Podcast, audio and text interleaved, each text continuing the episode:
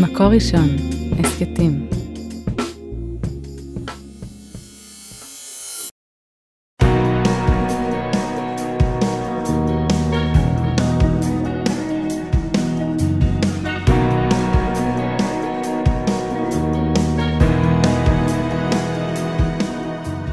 שלום הרבנית חמוטל שובל. שלום הרבנית שירה מרילי מירביס, פרשת יתרו. פרשת יתרו, איזה כיף. הגענו ל... למדבר. למדבר, יתרו גם מגיע, פוגש את עם ישראל. איחוד יש- משפחתי. בדיוק, יש פה התכוננות למעמד הר סיני. מעמד הר סיני ועשרת הדיברות, שזה אולי הקטע הכי מפורסם שיש לנו מכל התורה. אה, ומאוד מעניין, הפרשה הזאת קרויה על שם יתרו. שהיינו מצפות קצת אחרת. זאת אומרת, בוא, בוא נגיד רגע ברמה האישית, אנחנו קצת כואבות פה את uh, כבודו של משה רבנו. אין לו פרשה, אין לו ספר. אין לו פרשה בכל חמשת החומשים, נכון. אין לו חומש על שמו, ו, וגם כשמגיע ההיילייט של הקריירה שלו, כן, שיא הקריירה של משה, המנהיגות של משה באה לידי ביטוי, והוא עולה לשמיים, והוא מחבר בין שמיים לארץ, וכמה היינו רוצות שנקרא לפרשה הזאת משה רבנו. והנה קוראים לה יתרו, על שם אה, בחור אה, חשוב, חכם, חמיב. כן, משפחה, שכוח, הכל מקסים, אבל באמת, לקרוא על שם יתרו, שיש לו הופעת אורח של אה, חמש, אה, שבע פסוקים, לעומת משה רבנו, שמנהל פה את כל האירוע ומוציא את בני ישראל למצרים, למה? למרות שכשאני נכנסת לכל מיני בניינים על שם, אני לא יודעת, אני אומרת, אה, אני מאוד אה, שמחה עם זה שמשה נשאר ב, כמנהיג מאוד מאוד מאוד חזק, המנהיג שקם לנו, ואני חושבת שכבודו במקומו מונח גם בלי פרשה, ואולי עדיף ככה.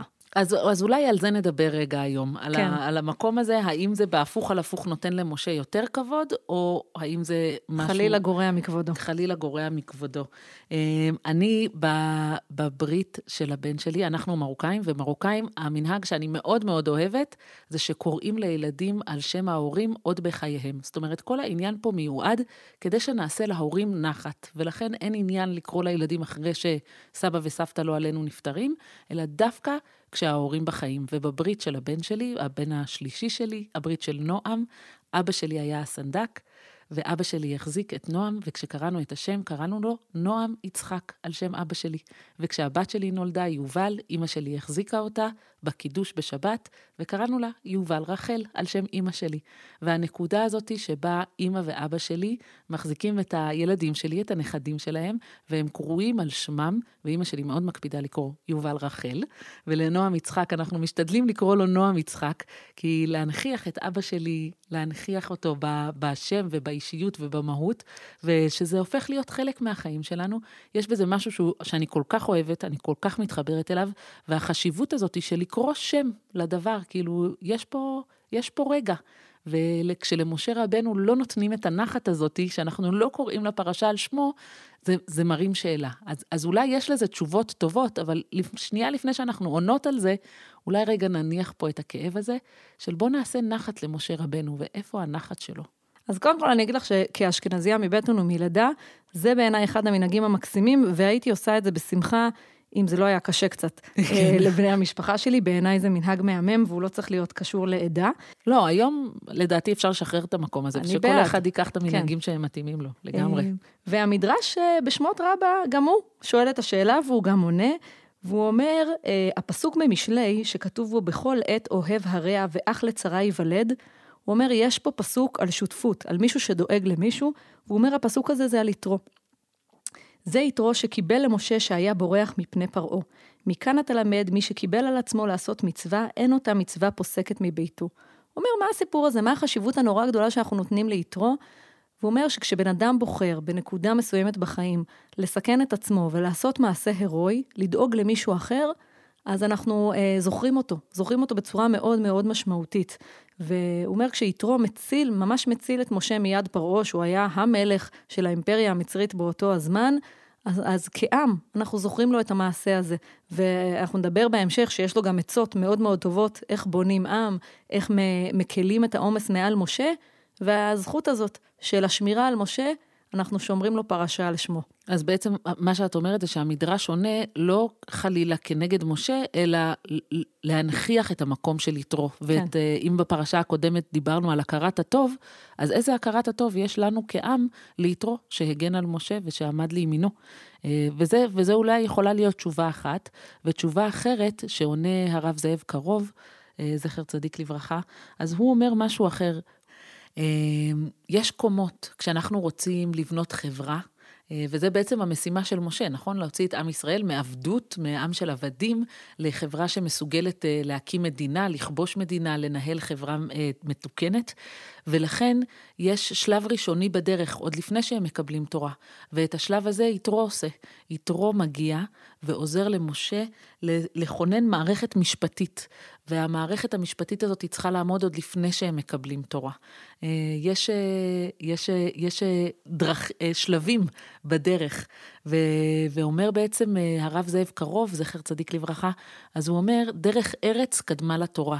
דרך ארץ לא במובן של אה, נימוסים, הליכות והתנהגות, אלא דרך ארץ במובן של איך אנחנו בונים חברה מתוקנת, וזה התפקיד של יתרו, ואז איך אנחנו נותנים תורה ומקבלים תורה, שזה התפקיד של משה רבנו. ולכן יתרו קודם למשה, או המעשה של יתרו קודם למעשה של משה רבנו.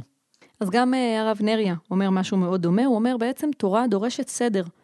ופרשיית מינוי שופטים צריכה לבוא לפני קבלת תורה, כי אי אפשר לחיות בחברה שהיא כאוטית לחלוטין.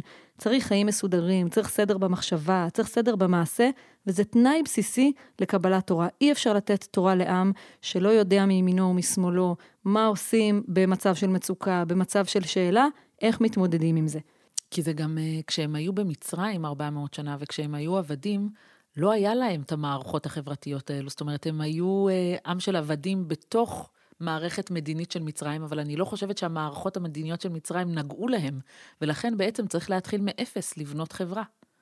הבת שלי הקטנה, יש לי בת בת ארבע, אה, וכשהיא נכנסה לגן השנה, קיבלתי הפתעה אני רגילה לגנים כמו שכשאנחנו גדלנו, נכון? היה ריכוז, היום כבר קוראים לזה מפגש, והיה זמן חצר, והיה זמן יצירה, והכל ואוכל. היה... ואוכל. כן, ואוכל, והכל היה מאוד מובנה. והבת שלי הקטנה היא בגן זורם. מה זה גן זורם? אז יפה, גן זורם פחות או יותר אומר שילדים בגיל הזה לא צריכים שיגידו להם כל הזמן מה לעשות. הם לא צריכים שעות מוגדרות, אומרים זה יהיה להם בבית ספר המון שנים, הם לא צריכים את זה עכשיו, ומה שהם רוצים הם עושים. זאת אומרת, הבת שלי אתמול למשל, ישבה ארבע שעות ושיחקה בחמר ארבע שעות. והיא חזרה והיא הייתה כולה באורות, ואמרה לי, אמא, היום עשיתי רק חמר, איזה כיף היה לי. ודיברתי עם הגננת ואמרתי לה, תגידי, זה, איך זה נראה? וואו. אז היא אמרה, אנחנו דואגים שהילדים יאכלו, כשהם רעבים, הם צריכים להעביר את השם שלהם מסלסלה א' לסלסלה ב', כדי שידעו שהם אכלו. אבל הם לא יושבים כל הגן לאכול ביחד באותה שעה. לא. וואו. ואם יש ילד שרוצה לפצח אה, איך מחברים קליקס, או איך בונים מזה מבנים מפוארים, הוא יכול לשבת חצי שנה לפצח את הקליקס, ו... והם המון בחוץ, בטבע. וכמה שהיו לי חששות, הם התפוגגו. הילדה זורחת ומאושרת, למרות שאין אה, היררכיות ומבנים ברורים, אלא זורם. וואו, אני חייבת להגיד, א', יש לי על זה המון שאלות, אה, ואיך הם מסתדרים אחר כך בכיתה א', כשעוברים לצלצול וללוח ושעה ולשבת ולקום, זה קצת קשוח. כן. וגם, אה, טוב, אני חייבת להגיד שאני, בתור הבת של אימא שלי, שאימא שלי היא גננת מיתולוגית בירושלים, אה, מאמינה מאוד בסדר יום, ונראה לי שנולדתי בסדר יום מאוד אה, מסודר, וממש אה, מעניין, ממש צריך לחשוב על זה, מעניין מה מחקרים אומרים על זה. כן. אבל זה פודקאסט אחר כבר. נכון. אמ, באמת, אבל הרב שטיינזלץ, כשהוא מתייחס להגעה של יתרו למשה במדבר, הוא אומר, אין כאן עניין רק של אה, בניית חברה, אלא יש כאן עניין של התנגשות ערכית, תפיסות שונות בין משה לבין יתרו. יתרו מאמין בהיררכיה. יתרו מגיע ואומר למשה, לא כל בן אדם שנפלה לו כפית חלבית לתוך הסיר הבשרי, צריך להגיע עד אליך, מורה ההלכה הכי גדול בכל הזמנים, כדי לשאול אותו מה לעשות. כן? את זה כל אה, רב קהילה יכול לענות. אה, ובעצם אומר לו יתרו, כדי שיהיה פה מסודר, כדי שתהיה פה מערכת שעובדת לאורך זמן, צריך לבנות איזושהי היררכיה, ולא כל אחד פונה לקדוש ברוך הוא בכל uh, כאב גרון הכי קטן, נכון? זה לא עובד ככה. זאת אומרת, זה לא יחזיק לאורך זמן, ו- וצריך לעשות איזשהו משהו היררכי. Uh, ומשה, הוא מבין את, ה, את הצורך אולי בסדר היררכי. הוא גם מקבל את זה חברתי. בסופו של דבר.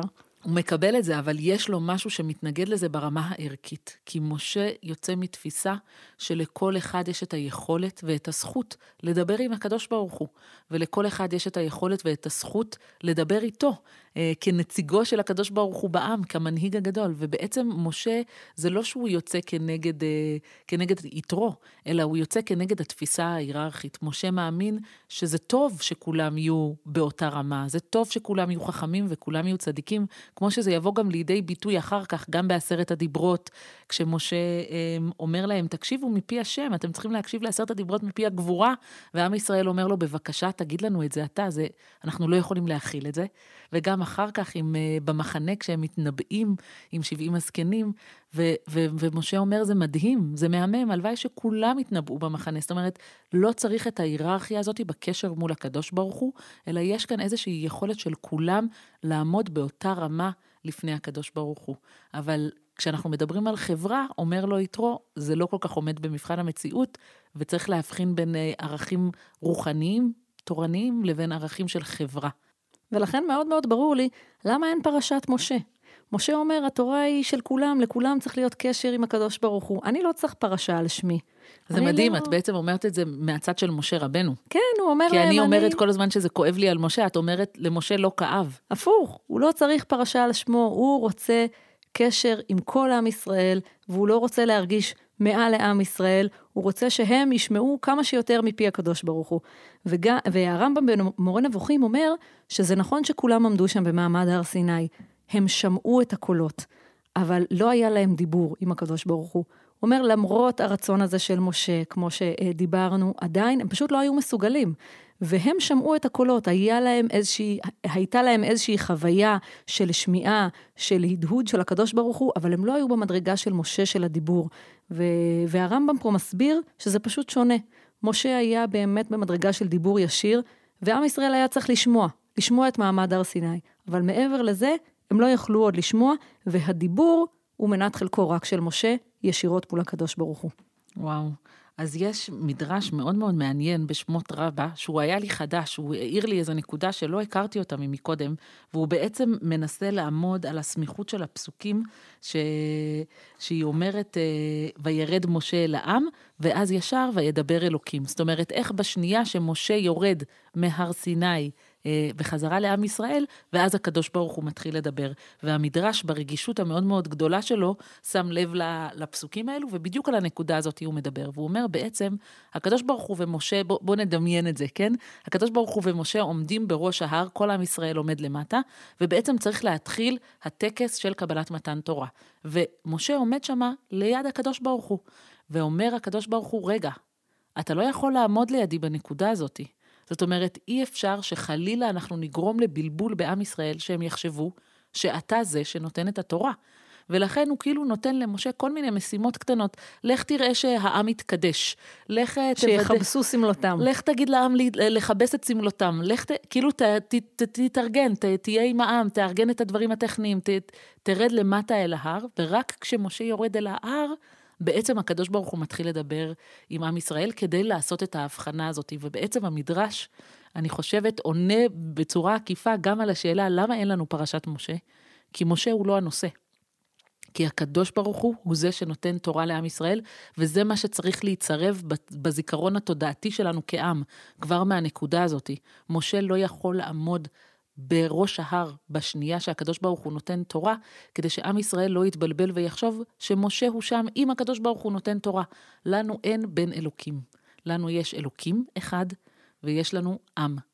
ולעם הזה, למרות שיש לו מנהיג מדהים, הוא מנהיג שנותן את דבר השם, והקדוש ברוך הוא זה שנותן את התורה, וזו הבחנה חשובה, ולכן הפוקוס פה הוא לא על משה רבנו. רציתי לספר לך שאנחנו בבית, בערב שבת, יש לנו סבב שכל אחד מבני המשפחה צריך להגיד מה הדבר טוב שקרה לו השבוע. החזקתם כל הקורונה? כל כי הקורונה. היה לנו כזה, לא, וזה התמסמס לי לא באיזשהו קשור, שלב. זה לא קשור לקורונה, זה היה לפני, זה גם ממשיך uh, כל הזמן. כל הכבוד. וזה בא, אני חושבת, אנחנו רוצים להראות לבנות שלנו איך להסתכל על החיים באור טוב. וכשמישהי אומרת, אבל יש לי משהו לא טוב לספר, אנחנו אומרים לה, זה לא לסבב הזה.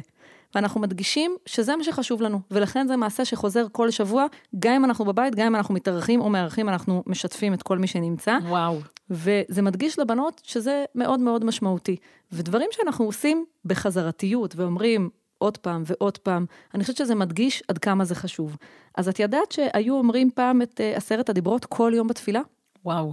נכון? זה, עכשיו ש, שאני אומרת את זה, זה נשמע הגיוני. זה נשמע הגיוני, כי זה הבסיס שלנו בעצם. בדיוק, ובעצם היו אומרים כל יום את עשרת הדיברות בתפילה, והגמרא במסכת ברכות אומרת ש... היו אומרים את זה בירושלים, ורצו להרחיב את זה אה, לכל מקום. ואמר רב יהודה בשם שמואל, אף בגבולין ביקשו לקרות כן, אלא שכבר ביטלו מפני תרעומת המינים. היה רצון שהמנהג הזה יתפשט בכל מקום, ואומרת הגמרא, לא, אי אפשר לעשות את זה. אה, רצו לקבוע, מסביר רש"י, את עשרת הדיברות בקריאת שמע. זאת אומרת, בלב ליבה של התפילה, שכל יום נגיד את עשרת הדיברות. ואז מה קרה? אה, המינים, זאת אומרת, הנצרות, אה, אמרו, רגע, יופי, אתם קוראים את עשרת הדיברות בקריאת שמע, זה מוכיח את טענתנו. אין שאר תורה אמת. ותדעו שאין קוראים אל מה שאמר הקדוש ברוך הוא ושמעו מפיו בסיני. זאת אומרת, קרה כאן תהליך מאוד מעניין. ברגע שאמרו כל יום את עשרת הדיברות, אמרו המינים, הנוצרים, אז התור, זאת בעצם התורה האמיתית, וכל השאר זה לא באמת. זאת אומרת, יש פה משהו שהוא יותר חשוב, כי את זה הקדוש ברוך הוא אמר, וזה התורה האמיתית, וכל השאר משני. ובעצם ביטלו את זה. אה, חז"לינו ביטלו את זה כדי להגיד לא. הכל ניתן מאת השם, אין לנו משהו שהוא יותר חשוב ממשהו אחר, ואת החזרתיות על עשרת הדיברות כל יום החליטו להוציא מהתפילה. אבל עדיין יש לנו איזשהו שאריות של המנהג הזה, והשאריות של המנהג זה שיש קהילות שנהגו שכשקוראים את עשרת, אה, עשרת הדיברות בקריאת התורה, בשבת, בשני או בחמישי, אז אה, עומדים רק לפסוקים האלו של עשרת הדיברות עומדים. ובאמת יש כאן איזושהי מחלוקת הלכתית שמלווה אותנו לאורך כמה דורות, האם צריך לעמוד אה, בזמן קריאת עשרת הדיברות. כי מצד אחד אנחנו אומרים שיש פה משהו שהוא חשוב, שיש פה משהו שהוא משמעותי, זה גם באמת מאוד פס... בבסיס, ה... בבסיס העולם שלנו. אה, ומצד שני, כל התורה כולה ניתנה בידי הקדוש ברוך הוא, וכל התורה כולה היא חשובה, ואנחנו לא רוצים אה, להבחין בין אה, חשוב יותר וחשוב פחות. והחידה מתייחס למחלוקת הזאתי, והוא אומר, אמ, אלא הם עומדים בגלל להיות יסוד התורה ונכתבו בלוחות, ואמרם הקדוש ברוך הוא לכל ישראל, והחרד כל העם באמירת הקדוש ברוך הוא אותם, ורוצים לעשות איזה זכר, לקום באמירתן. כאילו אנחנו רוצים לזכור שהיה שם רגע בעם ישראל, שכל העם שמע את קולו של הקדוש ברוך הוא, ויש פה משהו שהוא מאוד מאוד חשוב, ואנחנו זוכרים את הנקודה הזאת, ובזה אין כבדה. כאילו הוא אומר, לא צריך להתחיל להגיד לאנשים, לא, תשבו וזה. אם אנשים עומדים, שיעמדו, לא נורא, זה בסדר גמור. לעומת זאת, הרב עובדיה יוסף כותב באופן מאוד ברור ביחד ודעת, שאסור לעמוד. הוא אומר, אסור לעשות בציבור עדיפות כלשהי לפרשת עשרת הדיברות יותר משאר קריאת התורה, כדי לא לתת פתחון פה למינים, ובגלל שאנחנו תמיד יושבים בעת קריאת התורה, גם כאן אין ראוי לעמוד. אומר הרב עובדיה, התורה כולה, תורתנו היא אמת. ואם אתם מת, מתרוממים באמצע קריאת התורה, אה, בבית כנסת שלי באמת קמים, יש משהו מאוד מאוד הצהרתי והפגנתי, אומר הרב עובדיה, לא, אי אפשר להגיד, זה יותר חשוב משאר הדברים. לנו היה כללים בבית, כל מיני כללים של אה, שימוש במסך, כמה אפשר וזה, ובאמת הם היו כללים חשובים, כאילו מאוד משמעותיים בקיום היומיומי הביתי שלנו, בסדר היום שלנו, ופתאום התחילה הקורונה, ובתחילת הקורונה ממש ניסיתי להישאר בחוקי הבית, כן? כן? יש לנו סדר יום מסודר, ויש ימים שמותר מסך, ויש ימים שאסור מסך, ובאיזשהו שלב שלמה אמר לי, שירה, עכשיו אנחנו צריכים לזרוק את כל הכללים לפח ולעשות כללים חדשים. יש פה סדר עולם חדש, סדר עדיפות חדש, והעדיפות פה היא קודם כל לביטחון הנפשי של הילדים, למצב הנפשי, ל-well-being הנפשי של הילדים, ולכן גם אם זה אומר לחרוג מהכללים שלנו או מהסדר יום שלנו וליצור עדיפות אחרת, צריך לעשות פה משהו אחר. זאת אומרת, אני חושבת שהמחלוקת הזאת מתכתבת כל הזמן, גם הרב עובדיה, כשהוא כותב, הוא כותב, זה בגלל המינים, זאת אומרת, יש כאן איזושהי התייחסות לעומתית, והאם אנחנו צריכים כל פעם להתאים את סדר העדיפויות שלנו, שברור לנו שעשרת הדיברות זה דבר שהוא מאוד מאוד חשוב ומאוד משמעותי, שהיה פה רגע משמעותי בעם שלנו, אבל האם יש נקודות שבהן אנחנו אומרים, אנחנו צריכים ליצור משהו אחר, משהו חדש. אמ, אנחנו נסיים בעצם עם אה, עשרת הדיברות. בואו נדבר דקה אחת על עשרת הדיברות בעצמם, שבעצם יש לנו, נכון, את הלוח הראשון, זה מצויר לנו ככה בראש, את הלוח הראשון. מהגן. נכון, של המצוות שבין אדם לחברו, ובלוח השני, אה, הפוך. יש לנו את הלוח הראשון שיש בהם את המצוות שבין אדם למקום, ובלוח השני בין אדם לחברו, ואומר הרב אה, משה גרילק, כאילו אנחנו מחלקים ואומרים, רגע, יש פה סוג של מצוות דתיות וסוג של מצוות אזרחיות, אבל כולם נאמרו בדיבור אחד. עומדים או יושבים, זה לא באמת משנה. אנחנו לא יכולים להפריד בין החיים החילוניים שלנו במרכאות, ובין החיים הרוחניים שלנו. אנחנו, גם כשאנחנו הולכים לבית כנסת וגם כשאנחנו יושבים על הספה בסלון, אנחנו צריכים לחיות חיים אמיתיים, חיים שיש בהם אה, יראת שמיים על כל הפנים שלהם, וזה לא משנה באיזה צד של עשרת הדיברות אני נמצאת. ואני חושבת ש... בסופו של דבר יתרו קיבל פרשה לשמו, כי הוא אמר, חברה צריכה להיות מתוקנת כדי לקבל תורה. אי אפשר לדבר על חברה אזרחית ועל חברה דתית. אנחנו חברה אחת שצריכה לחיות חיים מתוקנים לאור התורה, והוא אמר, רגע, תתקן את החברה ואז תיתן תורה. וזה מה שבסופו של דבר הוביל לפרשה על שמו, וזה לא משנה אם נשב או נעמוד בעשרת הדיברות, אם נבין שהתורה כולה מפי הקדוש ברוך הוא. כי אנחנו גם בן אדם אחד, וברגע שאני אישה אחת, אז חלים בי כל הדברים האלו בבת אחת, גם כשאני בספה וגם כשאני בבית הכנסת. הרב אילי עופרן כותב, גם עומד פה על דיוק מאוד מאוד יפה בפסוקים, אה, שכשהתורה מדברת, כשאנחנו מדברים בעשרת הדיברות על אה, עבודה זרה, אז אלוהי כסף ואלוהי זהב לא תעשו לכם. ולעומת זאת, כשאנחנו מדברים על עבודת השם, כאילו ביחס לקדוש ברוך הוא, מזבח אדמה תעשה לי. אה, וה... ומזבח אבנים תעשה לי. והרב אילי כותב בצורה מאוד מאוד יפה, דיוק בדבריו של הקדוש ברוך הוא בפרשה מלמד אותנו על הבדל יסודי וחשוב. עבודה זרה נעשית לך, ועבודת השם נעשית לי. הראשון מחויב להכרעה הפרטית שלו בלבד, והשני מחויב לנשגב ולנעלה ממנו.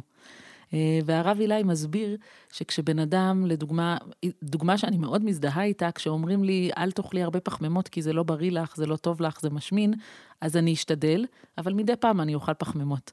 ולעומת זאת, כשאומרים לי, אה, את לא יכולה לאכול עכשיו עוגה כי היא חלבית ואת בשרית, לא יתפלק. אין מצב שבטעות אני אוכל משהו חלבי, כי אני יודעת שאני בשרית. זאת אומרת, ברגע שיש משהו חיצוני, שהוא בא והוא אומר לי, זה מערכת חיצונית שאת מחויבת אליה, הרבה יותר קל לי לעמוד בה. גם בחינוך הילדים שלי, כשאני אומרת, עכשיו אי אפשר, כי שבת, אז שבת, והילדים יודעים שזה לא אפשרי. ולעומת זאת, אני אומרת להם, עכשיו אי אפשר כי אימא לא מרשה מסך, יש מצב שזה לא יעמוד במציאות. אז איך אנחנו אה, בעשרת הדיברות ובכלל בתורה, למה יותר קל לנו לעמוד בזה ברגע שזה כוח חיצוני, ברגע שזה מערכת יחסים אל מול הקדוש ברוך הוא, שמבקשת ממנו ומצווה עלינו אה, התנהגות מסוימת. אז הלוואי שנזכה לקשר ישיר עם הקדוש ברוך הוא בלי מתווכים, וגם שנחיה בחברה מתוקנת, זה גם חשוב. וכשנצטרך, שנמצא את המנהיגים שיעזרו לנו. שבת הצדיקים. שלום. שבת שלום. על ההקלטה והסאונד אוהד רובינשטיין, על ההפקה והעריכה יהודית טל, יאקי אפשטיין ועדי שלם רבינוביץ'. תודה רבה למאזינים. את הפרק הזה, כמו את שאר פרקי הסדרה והסכתים רבים נוספים, תוכלו למצוא באתר מקור ראשון, בשורת ההסכתים של מקור ראשון, בספוטיפיי, באפל מיוזיק וגם בגוגל.